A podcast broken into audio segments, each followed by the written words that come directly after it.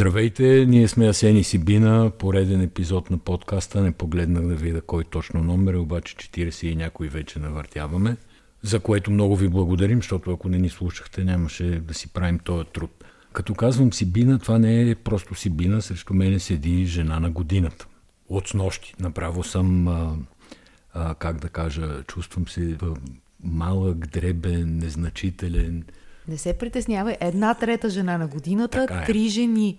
Да, Спечелихме да. общ приз жена на годината. В този смисъл не е толкова страшно. Така вие спечелихте за много добро нещо. Успяхте да съберете, това сигурно го повтаряме вече за десети път в подкастите, ама все пак да се знае. Успяхте да съберете 300 хиляди лева в най-тежките моменти на първия локдаун, първата корона криза, да ги дарите на Александровска болница, с което те да си купят респиратори, уния страшни апарати, на които не е добре да се попада, но въпреки това на някой им се налага. И тогава вие ползвахте една платформа, с която събрахте парите. Тя се казва Help Karma. Да. Такава съдбата на помощ, ако можем да свободно да преведем това заглавие. Тая сутрин Help Karma са в всички новини, в Булевард България, в BTV. Да, ако ме питаш, очудена ли съм това, което се случва на Help Karma, не съм очудена. Защо ги ползвахме ние преди колко месеца вече стана? А, много месеци, да кажем. Кампанията беше през а, февруари, а, не през март, кампанията беше през март. Ние тогава направихме проучване, кои са най-големите платформи за даряване и Help Karma излезе като най-голямата и най-разпознаваемата от гледна точка на социални медии. За нас беше важно ние бързо да влезем в социалните медии, защото до голяма или малка степен подобна кауза и въпрос на емоции на хората. А, имаше от други, с които работихме. Сега как се случиха при нас нещата, ние се обадихме на Help Karma. Те наистина имат процент срещу който работят, само че те не ни взеха на сериозно и не повярваха, че ние можем да съберем каквито и да било пари. И понеже ние се договаряхме процента да е възможно най-малък, тъй като това е обществена кауза, свързана с здравето, с много горещ, горещ проблем, с морален казус беше тогава, защото всъщност ние събирахме дарението, което беше дадено от собственика на Лоутопия Ивайло Пенчев под условие. И ние искахме да съберем дарение без условие. И затова казахме на Help Karma, ние не искаме условие.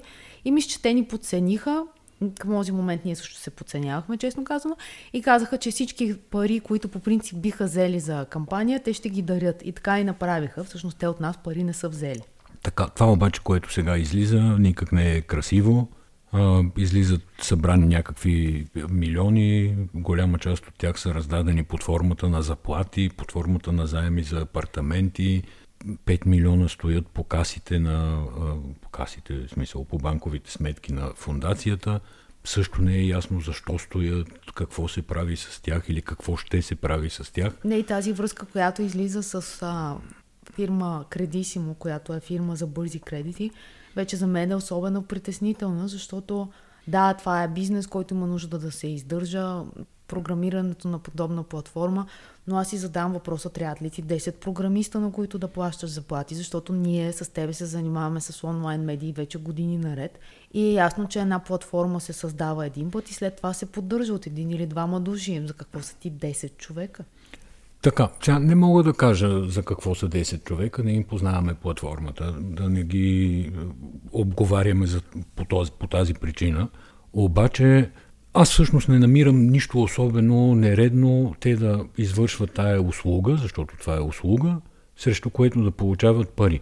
Проблема къде е? Проблема е, че те са регистрирани като фундация и казват, че а, нали, извършват услугата си, преструвайки се, че работят за обществена кауза, че е от някакво състрадание.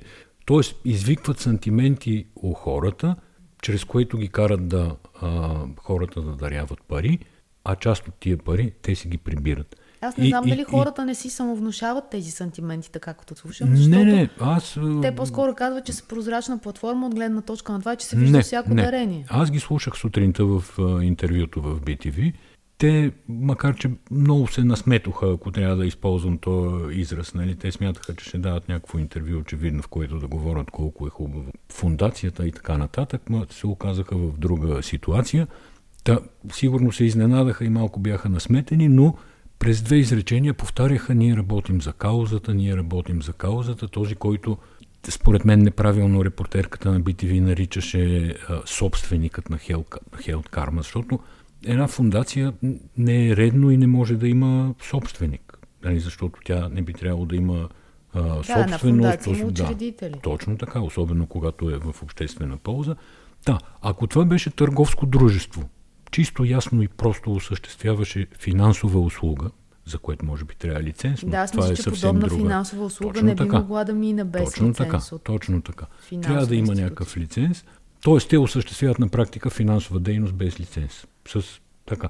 Но все пак, ако имаха лиценз, ако бяха търговско дружество и бяха казали, ето това е услугата, събираме пари, спонсорираме постове пред социални медии, създаваме рекламни клипчета, шрифтове, графики и така нататък, срещу което взимаме 10%, абсолютно окей стои цялата работа. Но вкарването на морал и подлъгването на хората, че даряват а, само за обществена кауза, далеч не е добре.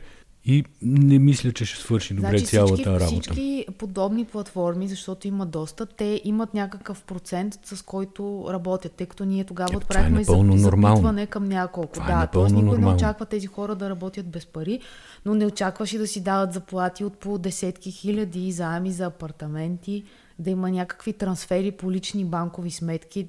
Това би било прозрачността Еми, да. да. знаеш всеки лев всъщност в каква сметка влиза, колко от него се отдържа като банкова.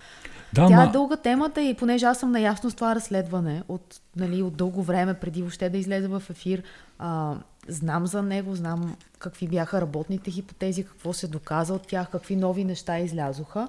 А, тя, пред, то, предстоят и други неща да, да видят бял свят. Тоест, това е само една от сюж, сюжетните линии. Интересна тема е това удар ли е подарителство. Е, то ще се окаже поне временно удар по дарителството. Да, и аз Защото- мисля, че ще се окаже, защото нали, винаги всеки ще си... До сега сме дарявали просто, както аз казах, на началото емоционално дори. Сега няма как да, не, да, да няма ефекта на двоумението и на проверката всъщност къде даряваш, което сигурно е правилно да проверяваш къде даряваш и кой, кой стои зад някаква кауза. Добре, аз ще кажа само още едно изречение, за да, е, нали, и да приключим с тази тема, защото тя със сигурност ще се развива и може би другата седмица ще я обсъждаме пак. А до морала и до раздаването на хиляди заплати. Значи има един доктор, мисля, че се казва Мазнейков, който е управител на една болница, който бяха излезли преди месец, месец и половина заплатите на директорите на болници. Той имаше завидната, според мен, за много западни менеджери на големи компании заплата от 160 хиляди лева месечно. Той може да се гордее колко е добър менеджер, как печели болницата и така нататък, но тези болници работят с здравната каса. Здравната каса работи, прощае, с парите от моите, твоите осигуровки, осигуровките на хората, на които ние плащаме заплати и които всяк, всеки месец си внасяме като попове. В този смисъл и това с 160 хиляди лева заплата и тия там хел карма с по колко беше средна заплата 28 хиляди лева на месец, просто да ме прощават. Но това са ниши, които държавата е освободила, може би умишлено. Друга държава, голяма, Съединените Американски щати, тази седмица е в страхотно изпитание и приключение, текат избори, въпреки че към момента, към който записваме този подкаст, Мача по-скоро изглежда свирен. Джо Байден обърна резултатите в два основни щата. Там каква е случката? Случката е, че американската демокрация е сложна, работи сложно, има checks and balances, както се казва, по много, по много нива има а, проверки, контроли, за да не стават глупости, въпреки че стават глупости от време на време, въпреки това, но не е толкова лесно и слава Богу не е толкова често. Последните два дни интригата беше щата Невада. Всички нали, започнаха разни мемета в а, интернет, а, колко бавно броели в Невада и така нататък. Извинявай, че те прекъсвам. Видя ли поста на Къци Вапцаров, който пише Невада? Еми да, шоу Невада стана. Но към днешна дата вече няма никакво значение и според мен тия загубиха шоуто в Невада. Но а, те броят бавно, срока им да, за преброяване е до 12, изборите бяха на 3, днеска е 6, значи живот и здраве, другата седмица по това време в Невада ще са преброили всички гласове. Само искам да те поздравя и с онези жени, които са коленичели пред избирателна секция в Невада, където се борят гласовете.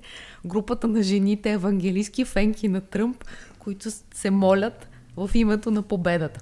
Невада. Да, аз пък ще поздравя с това, че Тръмп има а, духовен съветник, spiritual advisor, една дама, която се нарича Пола Уайт и тя вчера направи една страстна молитва за преизбирането на Доналд Тръмп. Значи не съм си мислила, че духовният гуру на Доналд Тръмп би могла да се казва Блек. Да, Пола Уайт се казва, но да ти кажа честно, това, което си говориме за феновете на Тръмп е същото, като тук нашите дет носят червени конци по ръцете, ръсът с захар по пътищата, няма никаква особена разлика. Така или иначе, от сегашна гледна точка изглежда, че Тръмп си заминава, няма да е лесно, защото той няма да... А, освен ако не се вразуми или не го вразумат, защото както сега се очертава, той може би а, тая тънка разлика, която нали, три дена всички трепереха и се броеше двата щаба, то единия излизаше напред, то другия, а, очертава се всъщност да стане голям разгром за Доналд Тръмп. Така, върват, а, така върви броенето на гласовете. Той самия е хиперизнервен, с нощи излезе да държи, с нощи, в смисъл през нощта българско време, значи вчера след обяд в Америка, в която обвинява, че са му откраднали изборите, че са фалшифицирани данни, че ако изборите били честни, то отдавна щял да е спечелил. И за които твърдения обаче той няма нито едно доказателство. Американските телевизии включват всевъзможни хора и репортери от цяла Америка, особено от всичките щати, там Джорджия, Пенсилвания, Аризона, Невада, нали, които са към този момент а, имат някакво значение за изхода на изборите. И никой няма нито един сигнал за нередност в изборите. По този повод, тази реч, която Тръмп вчера се опита да държи, всъщност най-големите американски телевизии го прекъснаха и казаха, ние не можем да продължим да излъчваме тая реч, защото тя е базирана на изцяло неверни твърдения. Ние не можем да причиниме това на нашите зрители. Да, аз доколкото разбирам, в Америка има един консенсус, че ABC, всъщност системата CBS, работи добре да, и никой ABC, не иска да приеме. CBS, NBC, CNBC, това са огромни телевизионни канали с огромно влияние върху американската публика. И няма да завърши добре за Тръмп цялата тая история. Добре, смешното е, че Тръмп казва, че в, нарича а, възрастния кандидат, а те двамата имат три години разлика, ако не се лъжа. А, почти са набори, да. Да, и той казва на Байден по-възрастния кандидат, а един е на 77, друг е на 74 години. Нали, кой е възрастния, не мога Байден да другата седмица май навършва 78. Ми той Тръмп ще ги навърши. няма, няма връщане назад. Някой ден. Да, там сега тази геронтокрация не. Но, но не. това, е, това е не. е съвсем друга тема.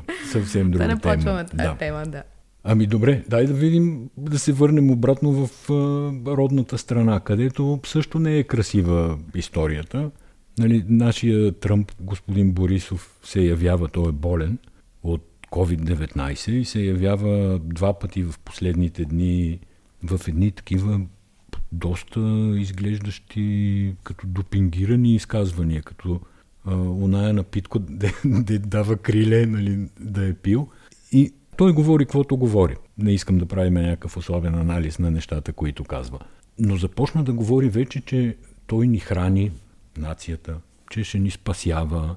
Една някакви месиански речи започна да държи и всъщност, тъй като ти си по-малка, аз съм живял по-години, повече години през комунизма, това е абсолютно едно към едно реч читатив дискурс, контекст, сума ти глупави думи употребих, но се надявам, че който ни слушаше ме разбере, защото не мога да намеря правилната в момента. Но това е мирис на България от 70-те години, от най-големия застоен комунизъм. Е така изглежда цялата работа.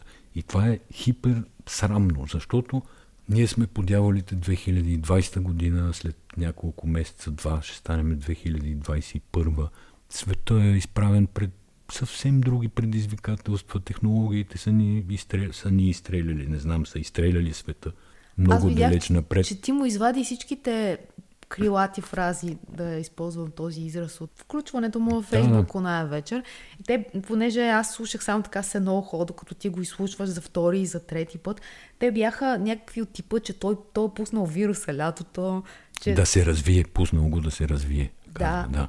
И в същото време, нали, ние виждаме, че са минали от март до ноември ужасно много месеци, в които очевидно нищо не се е правило. През това време в другите държави са се поръчвали, да кажем, консумативи, разкривали се легла, лекари са предвиждани да бъдат назначавани, преквалифицирани. Нямам представа точно как тече организацията, но да кажем имам познати, които работят като медици в Великобритания и те бяха пуснали снимки какви тестове минават всеки ден, за да отидат в болницата и че в болницата, в която работят, няма нито един случай на COVID. В същото време излиза тук директора на Пирогов и казва, ние имаме 100 болни медици. И ти си казваш, нещо не е наред. Аз мисля, че сме си го говорили и в годините назад в България.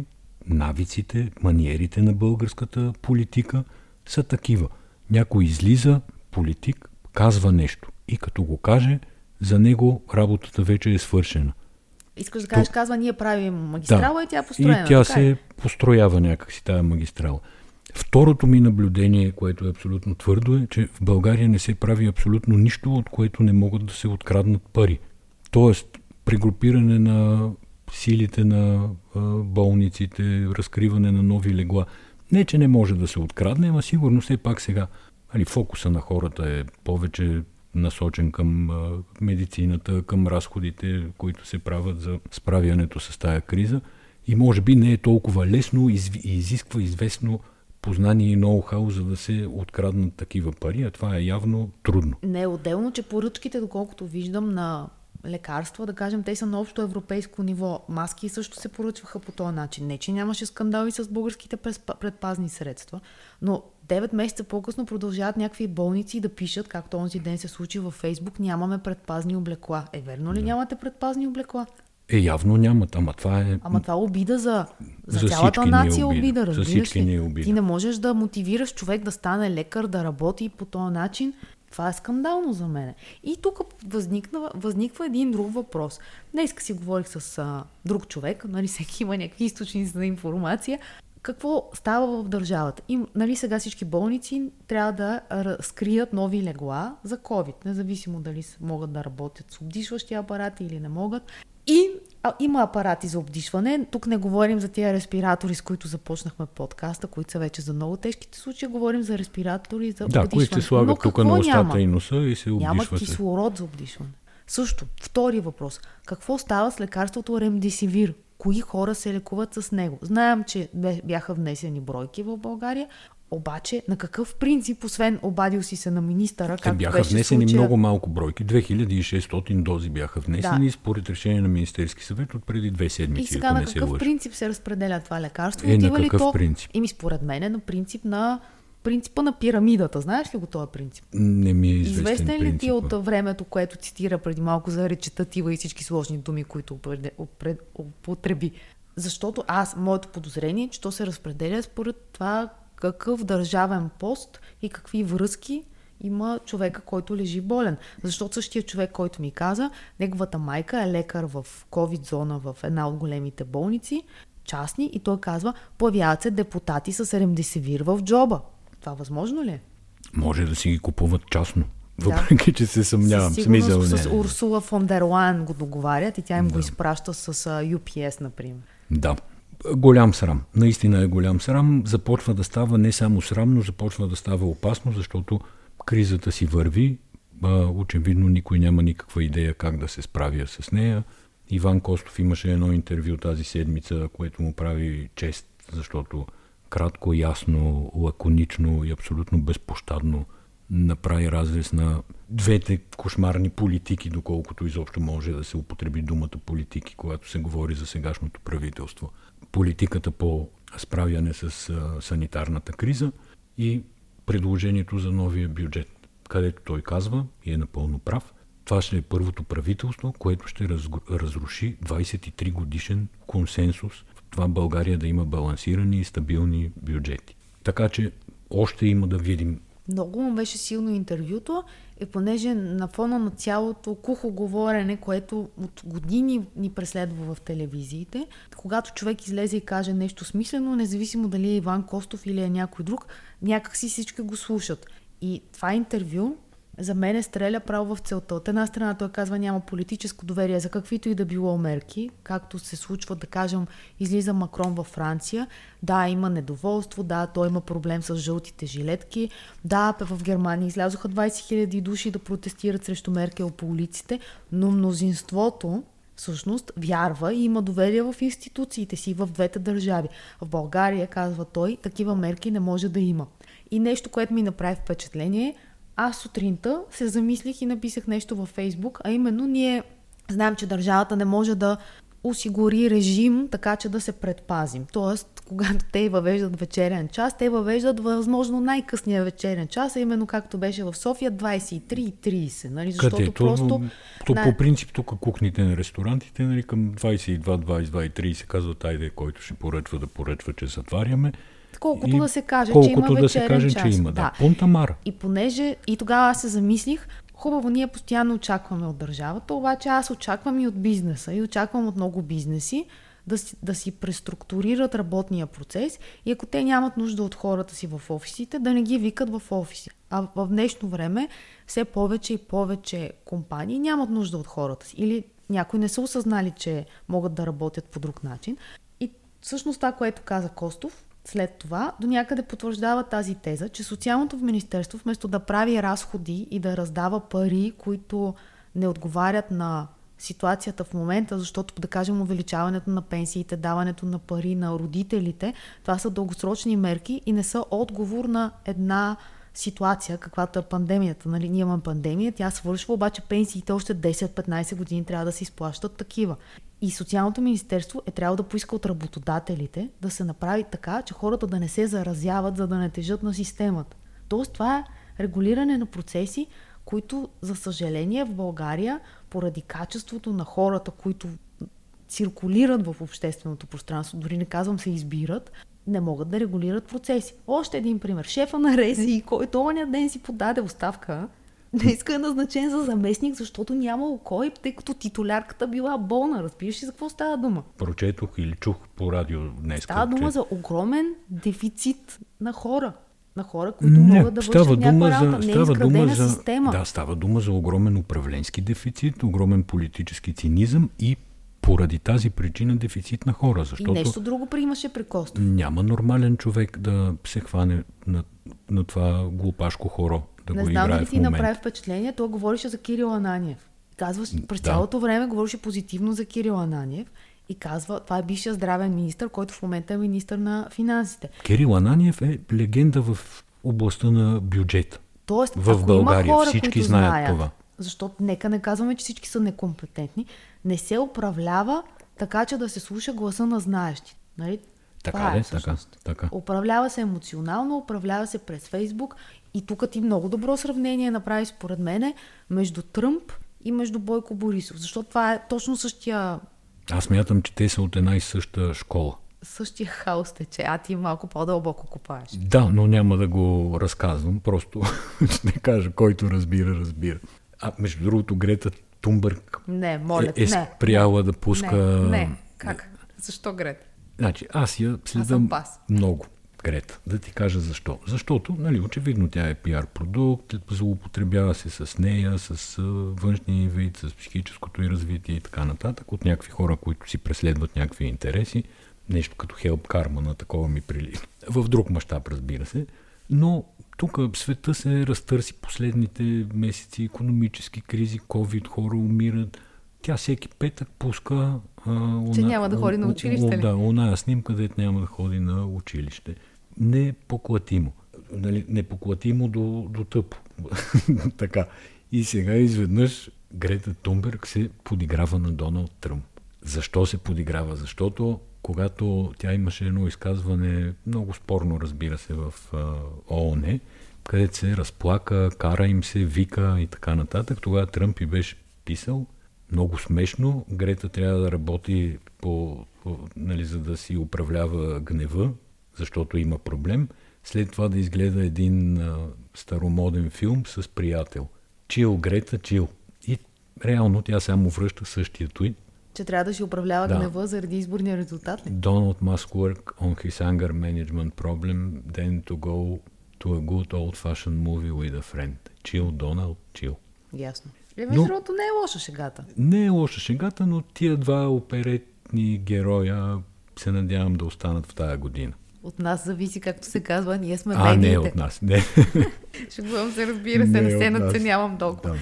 Една новина от последните минути, както се казва. Извинявай за клишето, знам, че много ги обичаш, особено Ето, когато... ето тук зад мен сега. Ето тук зад мен, където съм застанала, една новина дойде и това е, че Зоран Заев казва, България наруши втори член от договора за добросъседство с Северна Македония, подписан през 2017 година. Сега, трябва да кажа, че както си стояхме оная вечер, някъде към 23.30, бяхме пили вече червено вино и Асен ме попита, абе ти какво мислиш за македонския въпрос, при което аз избухнах в бурен смях и му казах, че точно в този момент не си мисля за македонския въпрос. Ама после размисли ли? Еми аз имам особено мнение за македонския въпрос, което няма да се хареса на много хора. Смятам, че македонския въпрос трябва да се остави на, на историците и колкото повече държави, които са наши съседи, гледат напред към бъдещето и бъдещето за мен означава само едно Европейския ма, съюз. Това беше позицията на Борисов. Той каза да оставиме въпроса на историята, но сега настоящето чука на вратата, да не кажа рита вратата с ритници, защото до а, 10 или беше или до 11 седмицата, която идва, България трябва да каже да или не за започване на преговори на Европейски съюз с Македония. За мен е този въпрос с Македония изключително, изключително сложен и надвишава, да ти кажа, сферата ми на компетентност. Ние бяхме в Македония, кога беше преди една или две години. Там си говорихме с най-различни хора, включително момичето от рецепцията на нашия хотел, ако си спомниш. Спомням си, да. Да, Хубаво момиче, Е, говореше говореше прекрасен английски. прекрасен английски, да. Да. И за мен е еднозначно, така да се каже, прогресивните хора в Македония искат да бъдат част от модерния свят, защото модерния свят е Европейския съюз. С всичките му проблеми, каквото и да си мислят британците с Брекзит, нали, за нас страните от източна Европа абсолютно няма альтернатива. Нали? Ние не искаме да сме Турция, не искаме да сме Русия, не искаме да сме Беларус. Е, някои сигурно искат. А, Не, не мисля, че да, някой да иска. сме Русия, Беларус и така нататък. Не мисля. А, аз имам един проблем. Първо, нали, македонците са точно толкова дървени, колкото са и нашите. А, тоест не бих а, сложил тук граница кой е крив и кой прав. Нали, преговорите според мен се водят по изключително глупав начин, но може би а, от моя гледна точка причината е, че от българска страна преговорите се водят от бившата държавна сигурност. Нали, сега всеки ще каже, че аз насякъде виждам държавна сигурност и Русия, защото и за Русия ще кажа, но истината е, че Каракачанов, който е тарана, така да се каже, на а, тая патриотарска българска позиция, коя, според която македонците трябва да се да изполягат на площадите и да кажат ние сме българи, благодарим, че ни дадохте езика, там историята, културата и така нататък, което разбира се нито една нация няма как да направи. Та, той е човек, който е работил в отдел на държавна сигурност по македонския въпрос. И сега този човек всъщност в голяма степен определя българската политическа позиция. С това не съм окей. Да, обаче това, по-скоро, срещу което Заев протестира, е по-скоро позицията на Екатерина Захариева. Значи малко да се върна само да кажа какво е този член 2. Този член 2 гласи, че ние трябва да подпомагаме а, Македония по пътя към нейната европейска Е, интеграция. сигурно, ма едва ли И- на всяка цена трябва да А подпомагаме Екатерина Захариева това, което е направила, е казала, че Скопия отказва да изпълнява своите условия по договора, като са нарушили частта за мерките срещу разпространението на езика на омразата и въпроса за наличието на националните мназ... Това сигурно е така. Има някакви паметници, наричат Точно българите фашисти Да, и така точно. нататък. Смисъл, ясна е цялата история, но кой има интерес всъщност Македония да не влезе в Европейския съюз или да не започне преговори, разбира се, защото сега първата крачка е да започне преговори. Единствената държава, която има интерес това да не се случи е Русия. Няма нито една друга страна, която да има такъв интерес. Самата Македония има интерес, България има интерес, Западните Балкани, останалите страни от Западните Балкани имат интерес, Европейския съюз има интерес, Америка има интерес. Доколкото Америка изобщо има някакъв интерес тук из района напоследък, но Е. това също е Има Според мен даже Това Карак, също е. Именно заради, заради Америка се държи така с Македония, защото Сигурно. трябва да се балансира, как се казва, заради Сигурно. покупката на изтребителите. Така че сега нашето правителство малко или повече играе по руска свирка. Не знам дали е нарочно, не знам дали просто е съвпадение на интереси. Нали, аз разбирам и българското правителство, защото то все пак се ръководи от това, кое българския народ би приел като приемлива позиция. Но пък това, което българския народ си мисли, то е в резултат на десетки години набива на антимакедонска пропаганда. Така че, верно, че е много сложен въпроса, но, както казваш, ти е добре да се търси решение сега а, и да се мисли за бъдеще и да се направи, не знам какво да се направи, да се направят някакви отстъпки, да се направи доста по-подробен договор, както се твърди, че между Гърция и Македония договор е абсолютно подробен, има включително карти, топографии, а нашия е пожелателен. Но това е пак, стигаме до това българската политическа класа, прослойка, какъв продукт може да произведе. Очевидно, не може да произведе добър продукт и ето Трябва ни да кажем, сега. че дипломацията някакси за мен лично е върха на политиката, защото едно е ти да работиш с хора, които вече са те избрали веднъж, за 4 години имаш един диапазон, прозорец, в който все пак можеш да работиш, ако не те свалят, ама трябва да направиш нещо много извънредно, за да те свалят. М. Докато дипломацията е постоянно стъпване по тънък лед. Там нямаш мандат, нямаш прозорец. Всеки ход си има отговор. И още една новина веднага ти казвам, докато записваме подкаста. Това е, че Софийска районна прокуратура се е самосезирала по случая с Хелп Карма, Е, естествено. което се очакваше. Но искам да направя едно така разсъждение. Подобни скандали идват идеално на институции като прокуратура, данъчни и тем подобни. Защото в момента обществото е много на штрек заради COVID, заради нали, страха, че може да умреш всеки момент. И това напрежение трябва да се отпушва. И тези идват, така да се каже, дюшаш на прокуратура Абе, и сигурно, други. ама сега па да кажем, нали, като не работи прокуратурата, викаме, че не работи, като работи, викаме защо работи. Сега нека да са се сезирали, нека да направят проверка, нека, ако има престъпление, да внесат обвинение. Въпросът е да сме достатъчно а, внимателни и към всички други Ама неща, които се каза, Ти случват. сега какво казваш? Да прокуратурата да не образува Не, напротив, а, не, проверка, не, не, защото обществото е, какво беше, фокусирано. Това си е работата на прокуратурата, нека да си бачка. Добре, съгласявам се. Не исках така да излязат думите ми, ти ги изопачаваш и хората ще останат с грешно впечатление, разбираш ли? Въобще не казвам това. Казвам, че трябва да внимаваме какво се случва по болниците, трябва да държим сметка защо бърза помощ не идва, или защо бърза помощ няма достатъчно линейки, или защо линейки, в линейките няма достатъчно персонал. Държим, И че бе, има държим, много въпроси, държим, които- ето 30 и няколко минути вече говорим на хората. които трябва да как задаваме. сметка. Какво е нивото на българското образование, как тече дистанционното обучение. Между другото, нашето училище, директорката е с COVID, петима учители са с COVID. От а, випуска на дъщеряни от три паралелки, две бяха в а, карантина и сме в режим на дистанционно а, обучение от една седмица. Тоест ние не, де дъщеряни е в такъв режим. Всичко това ще мине, ще изгрее слънце, ще дойде пролет, ще стане топло и ще се радваме. Да, да, надявай се. О, Ти не си обикновено в ролята на, на оптимиста, така че не, не ти вярвам, не си искрен. Аз имам да ви препоръчам един сериал, който той му благодареше на петата минута и заспиваше поради умора, а не защото сериала не е интересен. Това сериала се казва The Queen's Gambit и се разказва за шах. Една прекрасна Това е динамичен спорт. между другото, сериала е, сериала е сниман много динамично. Ако аз не мога да играя шах, освен само знам как се местят фигурите, но се вълнувах и дори така обмислям да започна да играя шах в свободното си време, което нямам такова. Сериала е на Netflix и е просто е нещо невероятно добро. Отдавна не бях гледала да се залепя от първия до последния епизод. Съжалявам, че не го из- изгледа с мене, но то е, само да кажа, че е на Алан Скот и е по един роман на Уолтер Тевис от 1983 година. Тогава, когато шаха, в едно време, в което шаха е бил религия. И сега веднага ти привличам интереса. Америка, слушай сега, Америка играе, накрая свършва мача, не мач, какво се казва в шах? В шах И срещата. мача някакъв, да. Срещата е между тази оранжево коса мацка и най-добрият шахматист на Русия. Тоест пак се стига до сблъска на великите сили. Добре, разрешаваш ли ми сега да кажа дочуване до следващата седмица? Благодарим ви, че бяхте с нас. Не мога да разбера защо бързаш да изпратиш хората. Петък вечер е уикенда. е срещу нас. Довиждане и до следващата седмица.